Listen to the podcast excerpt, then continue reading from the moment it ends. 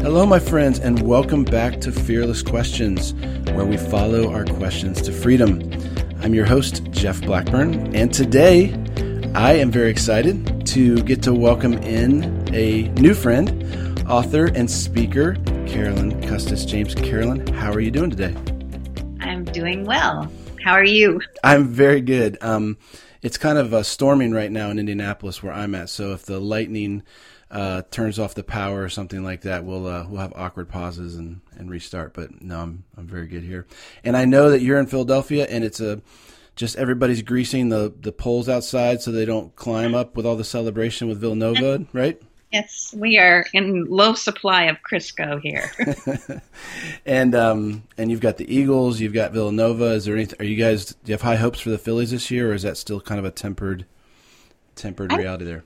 I think always, you know, and I always say this. I have a a track record of being a charm for World Series because really, yeah, because four cities we've lived in, the local team has won the World Series, wow. and I and so yeah, people around here that who know me have high hopes. I, I yeah, it's okay. um, we, when we were first married, we moved to Philadelphia, and the Phillies won the World Series, and then we moved out to Southern California, and the Dodgers won, and then we moved to Oxford, and they don't have a baseball team. But when, when we came back to the states, we moved to Florida, and the Marlins won, and then we. Um, several years ago we moved to Boston and the Red Sox won. Wow. And I was even in Chicago when the tide turned for the Cubs. So well, okay, so we need to get general managers on the phone right now and work this into your contract and such. So I don't know if I can do it twice. That's the problem with the Phillies. So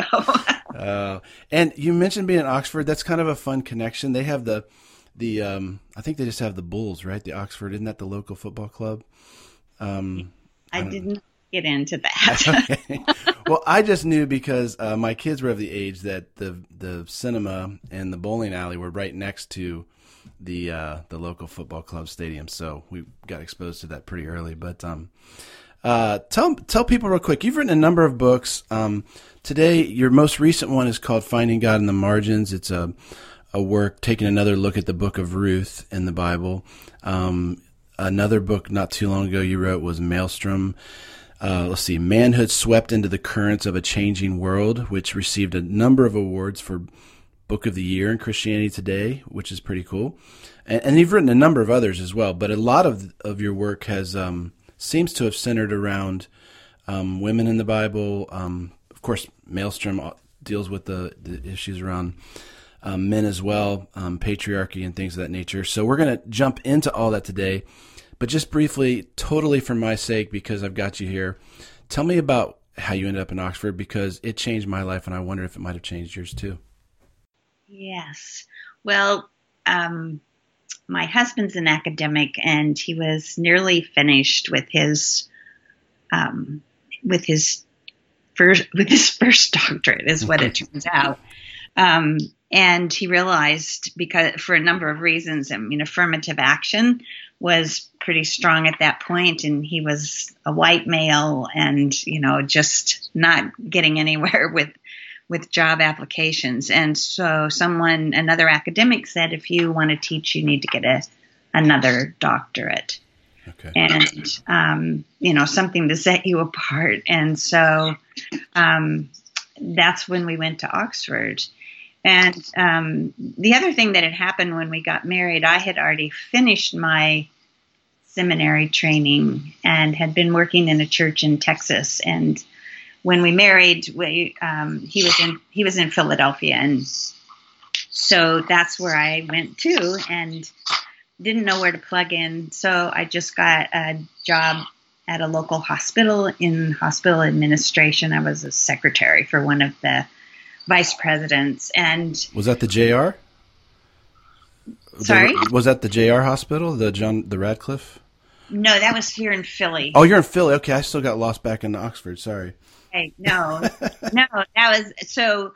But I'm. But what paved the way for my part of the Oxford story was that when I was working in the hospital here in Philadelphia, I ended up getting into computers and uh, uh, ultimately software development. Gotcha. And um, I had the opportunity because we, we lived in California for two years, and I had the opportunity to work with um, some of the men who had designed this particular database software that I knew. And so when the moment came when we needed to go to Oxford, mm. I contacted Oxford University's computing services and thought maybe I could get a job, you know, working in their department or something. And they had standardized on the software that I knew. Oh, great.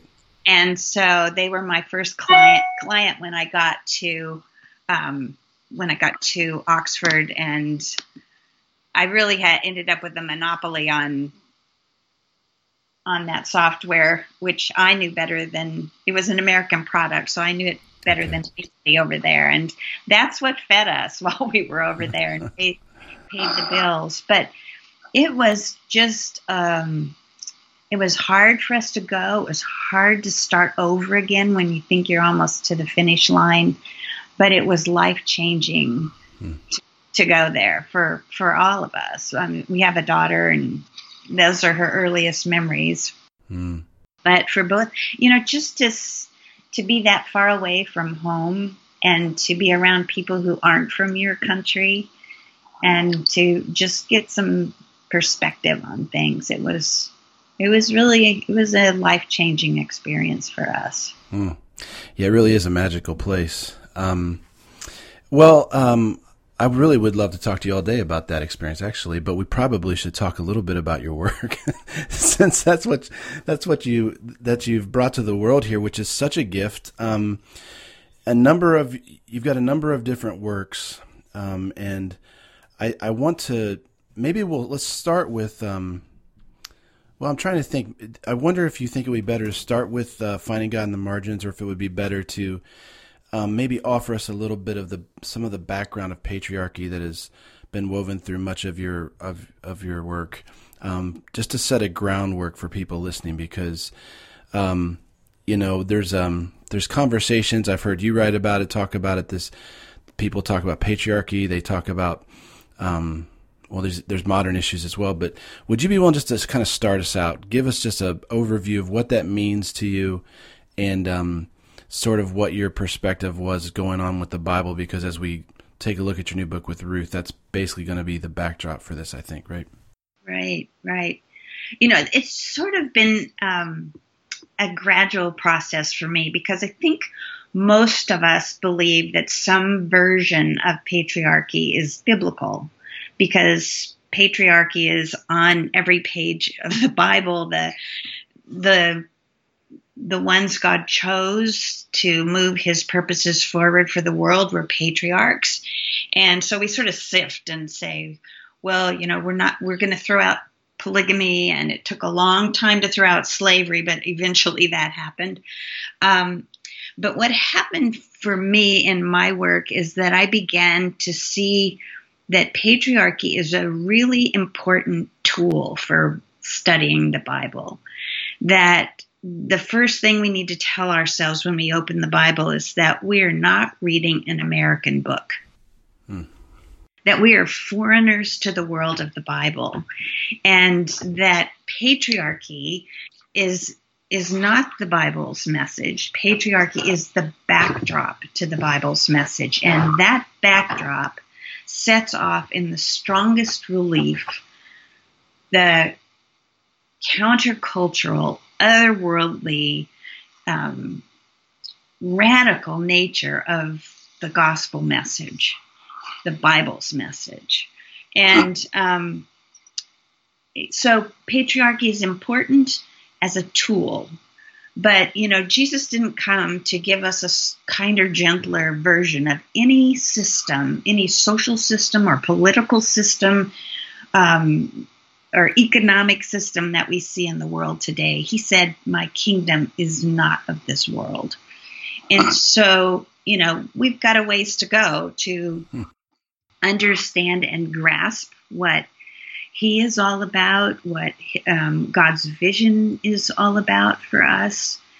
And, um, you know, it took me a while to come to that point of view in looking at it. But, you know, when you study the stories of women and men in the Bible, um, you need that tool. You need to understand the world and the culture that they live in. Um, you need to understand how patriarchy uh, puts a premium on men and boys, and it means that girls don't matter. Um, that they're a, that a woman's. I mean, this is huge in the Book of Ruth. That a woman's job is to produce sons for her husband.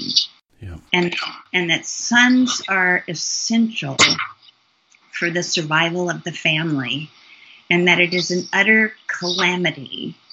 And we see this in stories of barren women in the Bible. It's an utter calamity when a wife cannot produce a son because it means the family will be extinguished. There won't be another generation. And so, you know, barren women in the Bible aren't begging God for a baby. They're not begging God for daughters. They're begging for sons. And you know, the way you the way you measure the value of a woman in the biblical in the culture of the Bible, the backdrop is that you count her sons. And you know, so it's a it's it's a big deal in patriarchal cultures today too. Um, you know, I heard the story of a Palestinian man in this century whose wife gave birth to a daughter and then she couldn't get pregnant again, and he was absolutely desperate. He said, "I am nothing in this village without a son." Hmm. I mean, that's so that just really opens up the stories in the Bible of you know the the cultural system that the that they were locked into. And then how God the message that God gives us uh, counteracts that. And um, you know especially in the book of Ruth it's just it would be jarring to to read the book of Ruth within that cultural context. Hmm.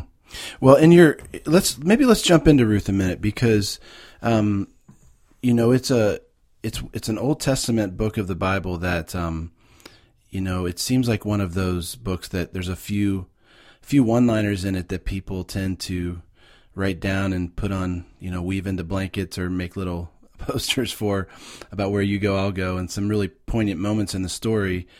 Um, but there is reading your book, and I do hope it's it's um it's a very readable book that I think people that have not um I'll be a little long winded here for a second, but I think this is important. Like for, as you were talking about patriarchy in the Bible, and that we have to understand the culture that it was that it was written in, and that still exists in some ways.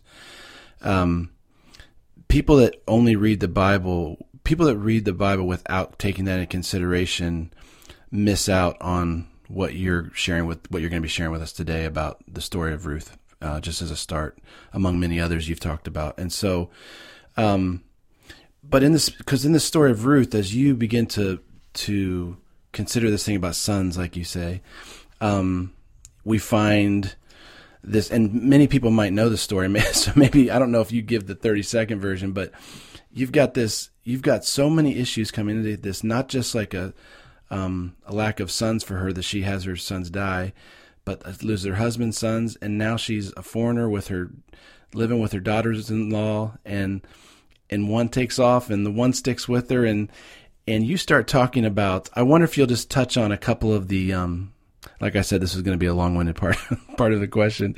Um, I wonder if you would start just painting the the picture of what you think it might have been like for Naomi, um, the showing up on the scene, and what beyond the Sunday school version of the story, sort of how you, the the raw reality uh, as we read this story in its actual context, what her story might have looked like. Is that too big of a question? no, it's, okay. a, great question. Okay. Um, you know that and and let me just say this that there has been in old testament studies a lot more work done on the book of ruth and you know most of us who have heard the book of ruth taught or even read it just for ourselves have sort of landed on this cinderella story where the you know the heart of the story to to most modern American readers is the the meeting between Ruth and Boaz, and that's sort of when the sparks begin to fly, and there's this romance in the air. But when you put that patriarchal backdrop underneath this story, it you can't sustain that, and you know that and and it's hard to preach cinderella frankly in a fallen world you know none of us are living cinderella stories so, but when what you have when you look at the story in the book of Ruth, and you and you put that cultural backdrop there, where um, you know a woman's value is in producing her son, producing sons for her husband. Naomi starts out looking pretty good. You know, she's produced two sons for her husband, so the next generation is secure. But then in the first five verses of the book of Ruth, she goes to ground zero, and this becomes a very different story. Um, scholars are now calling the book of Ruth a Job story, and that this is ultimately a book about God and about his love and the way we look at God when we're when our world falls apart. Um, is that we wonder the same thing she wondered. She thought God was against her. So she becomes a famine refugee. You know, and for me, this second book on the book of Ruth has really been um, aided by current events because, you know, just that one thing. When you look at refugees in today's world, you know, how many Job stories are right there with every everything they've suffered and lost and you know what is what future do they have and you know it's it's terrible but that's just the beginning of losses for Naomi you know they they migrate to Moab which is today's Jordan mm-hmm. they migrate from you know Israel into what would be Arab, terri- Arab, Arab territory today and um, she and her husband and her two and their two sons and then her husband dies. So the very thing they're running away from meets them. Mm-hmm. And so she's a widow, which is, you know, a, a an at risk demographic, especially in a foreign country, but she's got two sons. And they marry pagan girls. you know, so it's not, it's not, it's, this is, this is not the dream that Naomi ever had in her head about how her story would play out. And then they go through 10 years of double infertility. So, you know, just month after month after month, a nightmare for this family. And then instead of a positive pregnancy test, both of her sons die. Hmm. And Naomi is past childbearing years. So, unlike Job, she doesn't get a second chance. And, you know, the way the world would look at her and the danger that she is in as a woman without a male protector is chilling. And that did stand out to me when just two thoughts about that, that initial part of the story you were, you're bringing attention to is, um, first of all, I had not heard it, um, talked about as another type of a Job story, first of all, but in that it started to make sense as I, as I read, um, read along with what you were what you've said and, and wrote about in the book, but but also even the um, as you started talking about the refugees, um, uh, how it very much mirrors today. I mean, I know just the brief time I spent in modern day Jordan with um, help trying to help out with some Syrian refugees. Um, that's those were the stories that the the refugees shared. They they said they had no food. I mean, they were just we said how you know how do you eat, and they're just you know mimicking pull, trying to pull things out of the ground, finding anything they can to survive, and so um, I only uh, add that in here just for anybody who was missing how very much a modern tale this is. Um, it's it's fascinating. So yeah, yeah, and there's so many places in the world that are the same culture you know, the same kind of social culture that Naomi and Ruth live in, lived in. You know, where women women are marginal and you know men are the ones who are important and you know and so what happens in this story is that you end up with two childless widows which is just dangerous and um, and you know one is past childbearing years and the other is certifiably barren. Hmm. you know these aren't winners. These are losers. And if, you know if you count their sons they're both zeros. Hmm. but I, I think ruth drops below zero because she becomes an undocumented immigrant and for and those and for those who don't know the story, she's one of the daughters, the daughter-in-laws that decided to stick with Naomi. Right, which is just, you know, I mean, in the in the eyes of the culture, it would have been a really stupid decision for her to make. Okay. Because she's going to be an immigrant. She's she's young, so she, you know, by all, you know, the way things work out, she will outlive her mother-in-law and end up alone. This isn't you know something where she's going to catch a plane and fly home to see her family. it's it's not a good plan. No, no, and it's and the the text really makes that point because when her daughter, when her sister-in-law goes back home to family where there's safety and security, and maybe there can be an arranged marriage, she can be wife number three in a polygamous marriage because she's barren, she's not going to be a catch. Mm-hmm. Um, so the contrast between her sister-in-law and Ruth is stark, and Naomi is completely exasperated with her. Um, you know, she wants her to go back, and you know, there's no future in Bethlehem. There's just suffering ahead, and um, and that's a that is a powerful conversion moment in in the book of Ruth when Ruth digs in her heels and and embraces Naomi after hearing all the awful things she's saying about God mm-hmm. and embracing God and embracing Naomi's people. I mean, it is like uh, 100% reverse, you know, she's making a huge U turn in her story. Mm-hmm. And she becomes a different, I mean, it's a turning point for Ruth and um, you know the the character development in the Book of Ruth. Uh, you know, in Naomi, in in Ruth and Boaz is just extraordinary, and you know, God is at work in powerful ways. Hmm.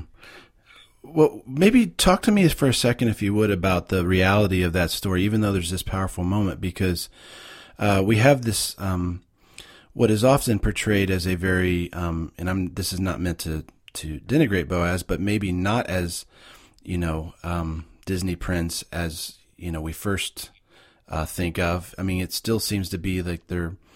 Um, while there are some noble things that we see, there's also still we're still living in that patriarchal world where these women seem to be thought of as possessions almost. Um, and uh, you know, I wonder if you just you know as we so I, I think about maybe if you would share just for a second about the the nature of what what Boaz did, um, how he handled himself, and and how that might speak to us today. Um, like you said, particularly with the with the um, this whole how do we treat refugees. Um, I'm not asking you to make any kind of political uh, statements or policy decisions, but at least on a personal level, like how we might be being instructed to treat those, because it seemed um, it seems like it's not. It was there's a pretty deep message there.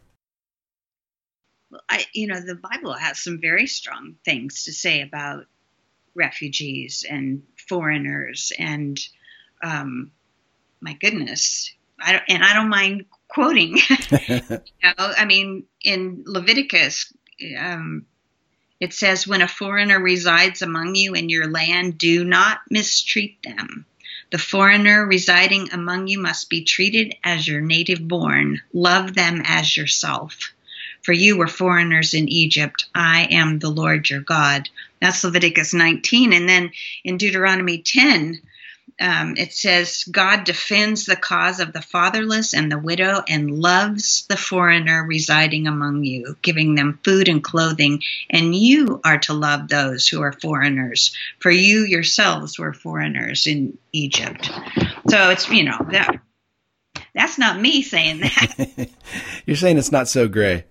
Yeah, I mean, and Jesus, you know, Jesus didn't just perform miracles for Israelites; he performed them for foreigners, and you know, the I think the Bible is pretty clear about all of that. Um, but what you have in Boaz is you have a native-born man who is introduced into the story as a as a powerhouse of a man. He's introduced as a Manhayel which is a military word. He could have even been a military hero. There were lots of wars in the in that particular era, but um, you know the disparity between Boaz and the women couldn't be more pronounced.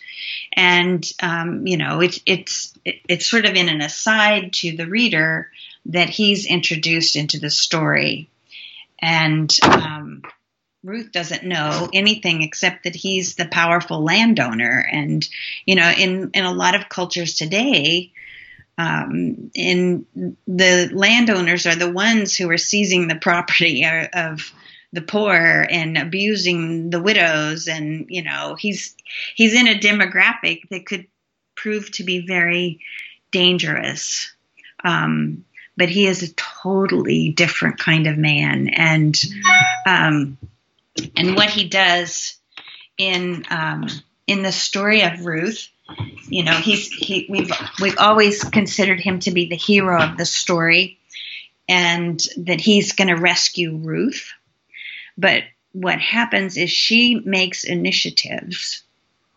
She, here she is, the the foreigner, the newcomer, the brand new convert, the poor scavenger in his field, picking up scraps of grain um, but she has the audacity to uh, reinterpret to him Mosaic law. I mean, think how insulting yeah.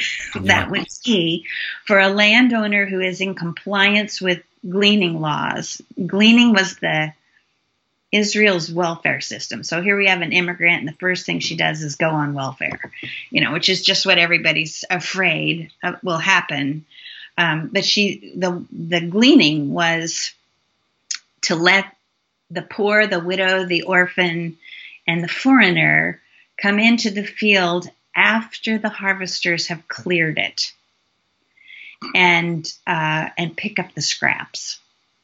And it would it was not a safe place. Even Boaz will will tell his men not to touch her.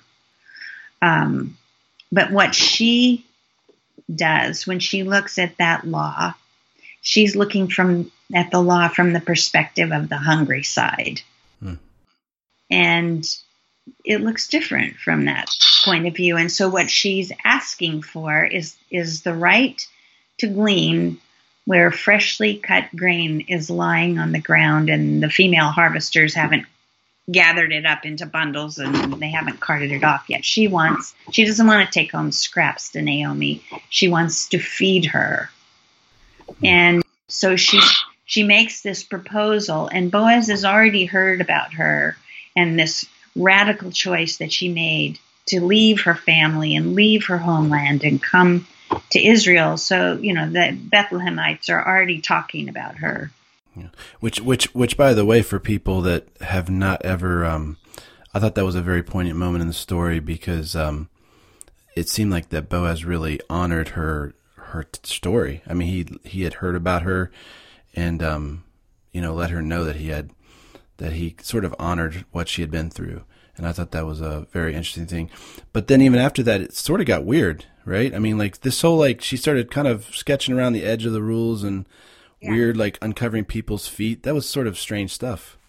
But what you've just said is is really earth shaking. For him to look at this undocumented immigrant scavenging in his field and to honor her in that culture, this worthless barren young woman. I mean, if, you know, people always say, "Oh, you know, it was such a magical moment," but if you had eHarmony in that culture, she would not make the first criteria. She was barren, and the first thing a man would be looking for in a wife would be that she could produce sons for him. But the but the second thing he would be looking for, and actually his family would be looking for, are what are her connections and how is she going to improve our family status by associating us with another, you know, prestigious family in the community. She only has, you know, she brings nothing she brings nothing. And so, in the context of that patriarchal culture, and that's why the patriarchal backdrop is so significant, he is honoring her. I mean, it's just totally countercultural right there. Mm. And and I think that that the one of the remarkable things that the book of Ruth does is it raises the value of a woman. And it also raises the value of a man. It doesn't, you know, diminish a man. It it it sort of it it it raises the value of of both of them by by their conduct and by the way they live before the face of God. And it makes her courageous and it makes him generous and it makes him use his power and privilege in beautiful ways to make sure she feeds her mother in law. So she, when the day's over and Naomi's dreading that she's going to come home bruised and, you know, shattered by how she's been treated and maybe raped, she walks in the door with 29 pounds of winnowed barley, hmm. which you know, it would take a male harvester at least a half a month to a full month to bring home that much in pay. So, I mean, it's it's like the mother lode. Yeah. And and that's when Naomi realizes that's the turning point for Naomi when she realizes God has has not abandoned his hesed, his love for her. But anyway, okay, back to the uncovering feet. Scandalous. so then in the in that episode, it's the end of the harvest Boaz has, you know, given her an open invitation to keep gleaning. So I'm sure she's, you know, they are they have a well stocked larder um, because of the work she's done and how Boaz has empowered her. Um, then Naomi's concerned about Ruth's future because Naomi knows that Ruth will outlive her. Hmm. And so she wants to get her under the shelter of a male umbrella. Now here's where we have to look at Boaz very carefully because you know we've turned we turn him into this handsome, eligible bachelor. But in patriarchy you don't have bachelors because there's such a a pressure to to start producing the next generation of sons. And Boaz is a man of high esteem in the community. And he's an older man, he's in Naomi's generation. So if he hadn't married and produced sons for his family, he would be a man of dishonor. He would not be a man of honor. And, you know, he could have been a widower. He could have been a polygamist. In in the you know the first readers of this story would not have cared because this was a polygamous culture. Lots of biblical characters had multiple wives. So Naomi's not sending Ruth to be his dream wife. She's asking for mercy. And Ruth is not about to start looking for a husband for herself. She's going to she is battling for the survival of the family. She's fighting to rescue Naomi's family. It it is interesting how much less. Not that there's no there's not any love story to notice in this, but it is fascinating that it seems way more a survival story uh, than than anything else. But you know, it is a love story because the key word in the book of Ruth is the word hesed. And it's the, it's the love that God has for his people. And we don't have an English word for it. We use, you know, we say love or kindness or mercy or loving kindness, but none of those words adequately describe the kind of love we're talking about. It's God's love for his people. It's a, it's a voluntary love. It's a costly love. It's sacrificial and it's stubborn. He doesn't give up. And it's what Naomi fears she's lost. It's what she discovers is still in place for her, even though the culture would rank her as a zero. And she d- sees it when she gets this first load of grain. And it's what Boaz and Ruth, their joint actions, display to her you know, everything that they're doing is an expression of that kind of love. It's a love that, you know, that no one has a right to ask of you. Hmm. It goes above and beyond. And, and they, and they all do that. And, you know, Naomi sends Ruth to Boaz to propose, you know, to, to offer herself to him in marriage. Hmm. And she's giving up all she has when she sends Ruth out.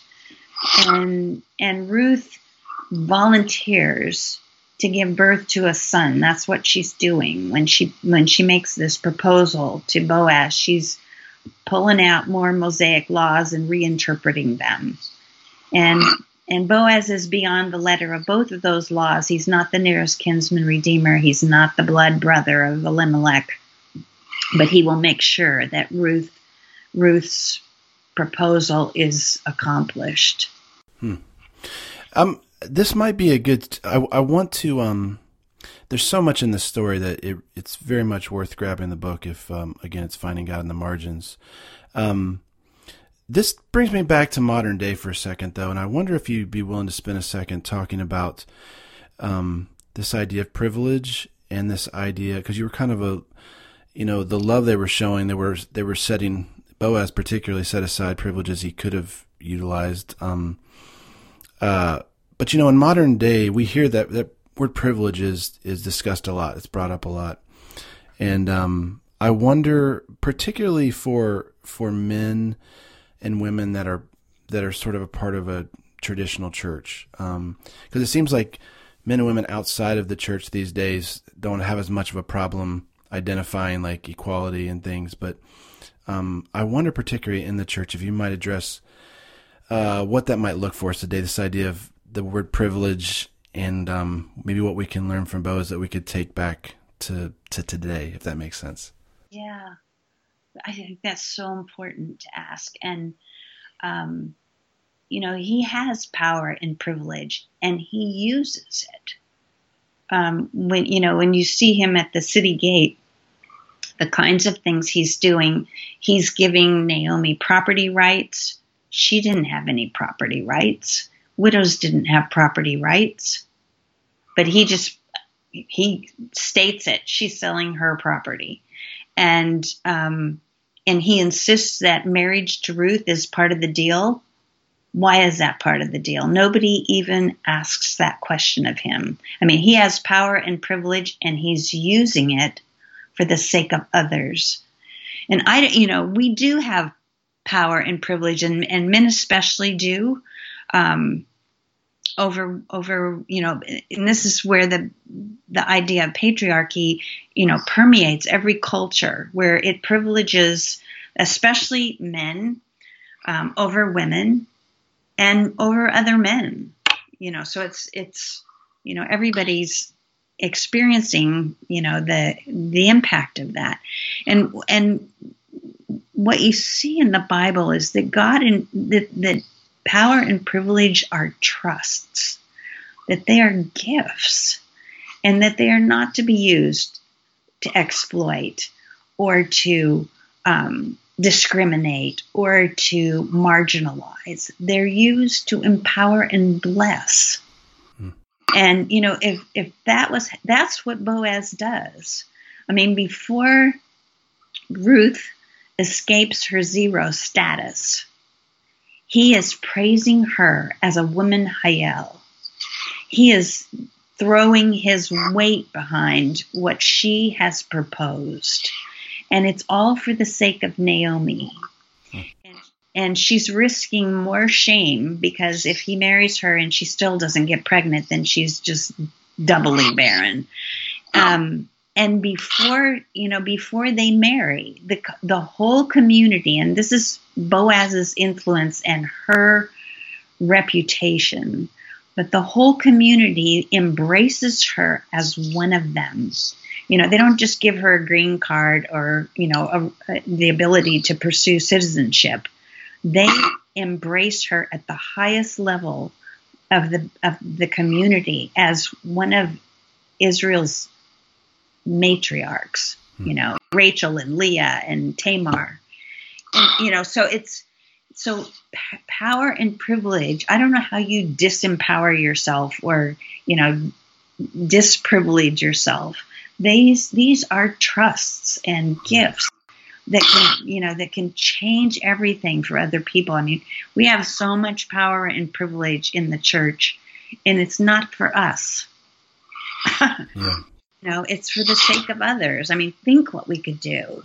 Well, you know, I think one of the things that's there's a well, I'm, I'm my brain's always got three different thoughts at the same time, um, but uh, you know, one of the things, the first of those three things in my head, is that when you're talking about, um, you know, Boaz, there is this. We see how one can like um, honorably use your the privilege that he had to to show honor and respect and to um, to lift others up. We see that it didn't bring him down to share that privilege with other people, but actually, sort of it, it helped everybody. Um, it brings him up. I think it brings him up higher than he was, and he's already high at the yeah, beginning. Yeah. But it brings him up higher, which is such an important point to make because a lot of times there is this assumption that if you know a woman is promoted, if a woman is empowered, that it comes at a cost for men.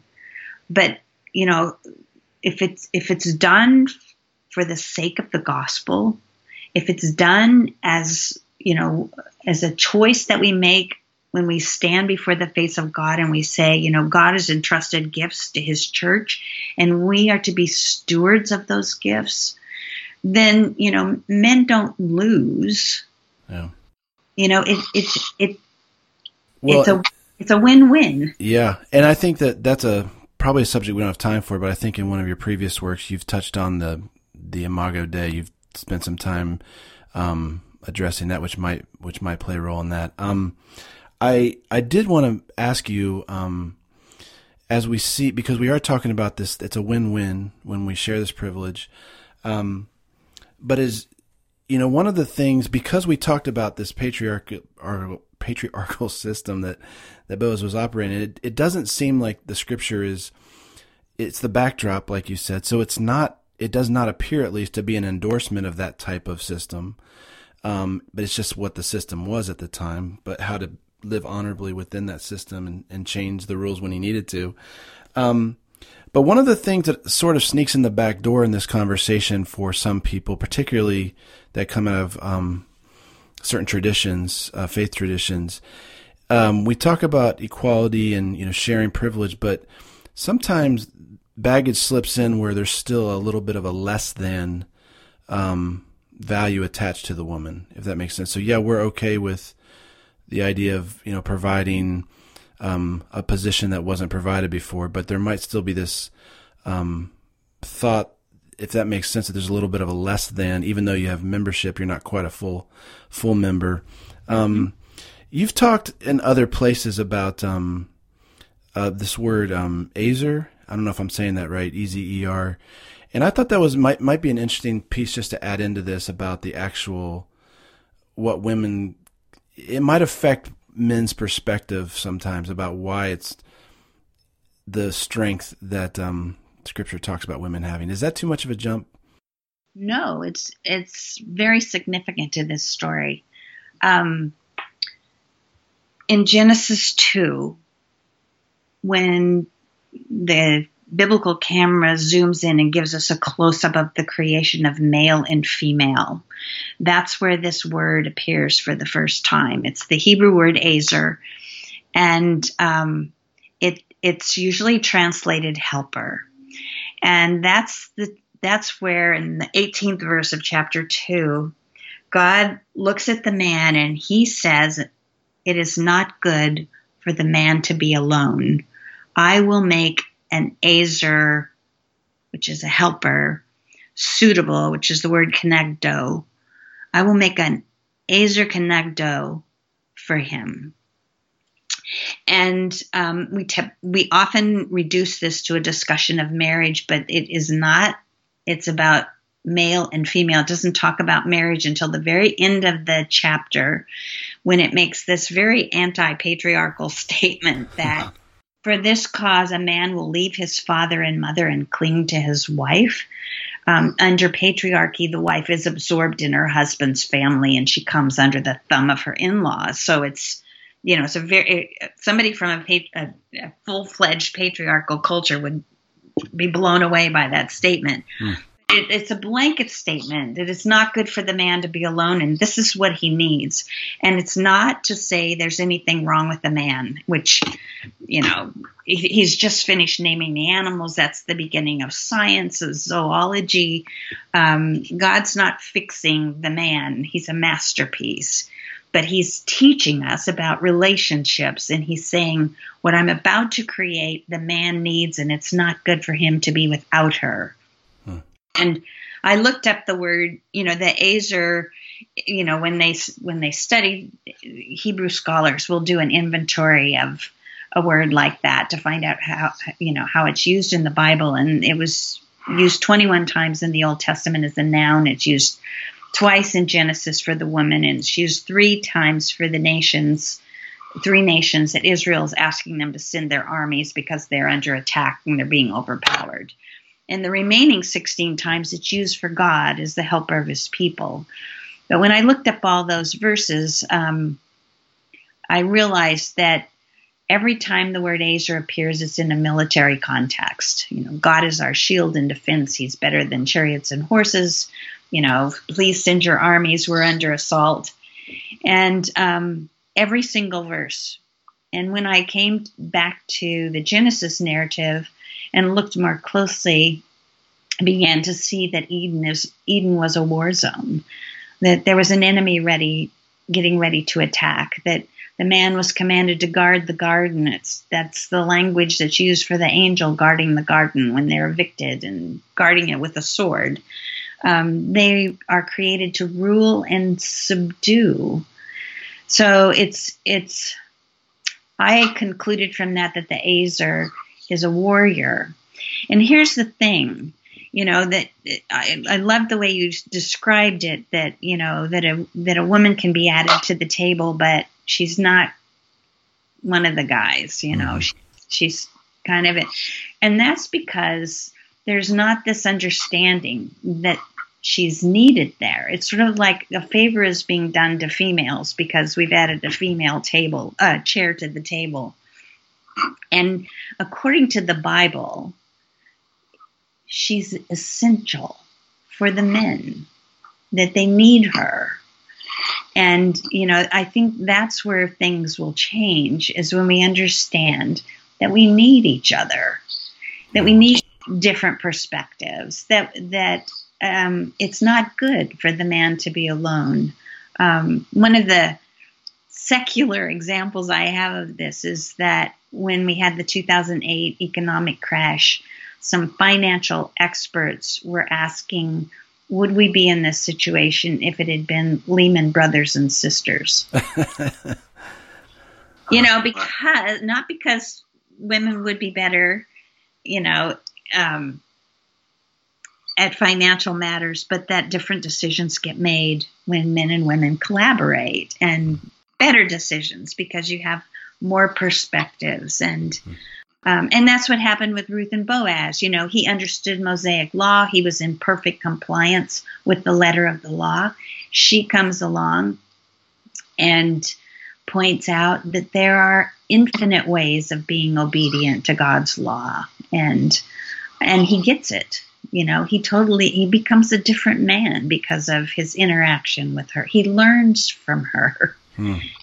It's insane, but it happens. Uh, Carolyn, there's so much in here. I um time's getting away from us. Um I one of the things I want to make sure if somebody's listening is that um one of the things and I'm newer to your work over this past year, um, but one of the things that I have been so um interested by is that um, maybe I mentioned this to you, but it's a it's a bit of a slower conversation because it forces you to you very helpfully um, walk us through scriptural stories um, with some new filters in place and help us to consider um, what new truths might might we might learn from it, and particularly its impact on modern life that is so just right there. Um, but all that said is so, uh, but there's too much to cover today. And so, um, uh, but one of the things um, that we should probably wrap up with is I like to ask people, you know, what what are the questions you wish more people were asking? I mean, because you're you're touching on issues of privilege and you know I've seen you do other things talking about the Me Too. It, the, it speaks to that and all these different things. Um, but when you think of people today um, what are the questions you wish you heard more people asking? I, I mean, I just think we need to ask for more when we when we read scripture, when we when we follow Jesus. I, I this is not something that we will ever master, and to be hungry for more, to be hungry for greater obedience, for a more radical allegiance to Jesus. Um, I, you know, that I just feel like we have a long way to go. We are on the very front edges of learning all that God has given us in His Word, and um, you know, I, I, think it's so easy for us from an American perspective to sort of diminish the potency of of what we have in these narratives and um, you know i i just think we sh- should be hungry for more hmm. and and i'm i'm going to sneak one other question in that i really i wanted to, to it might be an easy answer but because of some of the issues that you bring attention to when it comes to privilege when it comes to refugees and and all these things of equality and inclusion um, do you get much? How, how's it been received? How's your work been received? Has it been mostly positive, or has it been? Uh, that's just been fascinating to me, like how it might have, how others might receive what you're doing. Yeah, I, you know, I think for a lot of people who are very tired of some of the debates and discussions that we have going on in the church about women, it has been freeing, and both for women and for men and um, you know that's what it's done for me. I mean, none of this is um, removed from my own story. It's it's been life changing for me. Um, but yes, there has been a lot of opposition because you know we have camps in the in the body of Christ, and I don't play to either one of those camps. When people read my books, they want to know where I am on women's ordination, or they want to want to hear me say, you know, the man is the head and the boss, and you know, and I'm asking different questions. Um, and I've, you know, I think that the way we talk about ourselves as men and women and how we relate to one another isn't just an American discussion, it's a global discussion. And um, I think there are bigger, deeper questions we need to be asking. And I think the gospel of Jesus utterly transforms everything. And and we've, you know, just to decide which camp you're in isn't going to take you far enough. Hmm. that's helpful. I, I, I appreciate that. Um, yeah, I just think that's a that's worth people people hearing. And the one other thing I was going to mention that that you've brought up twice that was an eye opener for me is that patriarchy and this idea that men being over women is just bad for women fascinating to me that in reality it's bad for most men too. There's that small number of men that are in the positions of power, but it actually does disempower most most men too. So I, that was yeah. I don't even think it's good for the men at the top. Oh yeah, I mean, well probably right. Yeah. they got to fight to stay there. They've got to do all sorts of things to keep everybody else down. You know, it's it's it's not good for their souls. Yeah, Carolyn. Clearly, I'll talk all day with you. Um, thank you so much for joining us on the show. Really, really appreciate it. And people can find your stuff at uh, CarolynCustisJames.com. Is that right? Yes. yes. Books, thank you very books, much. Books there and Amazon and, and all the rest. So, thank you so much. Thank you.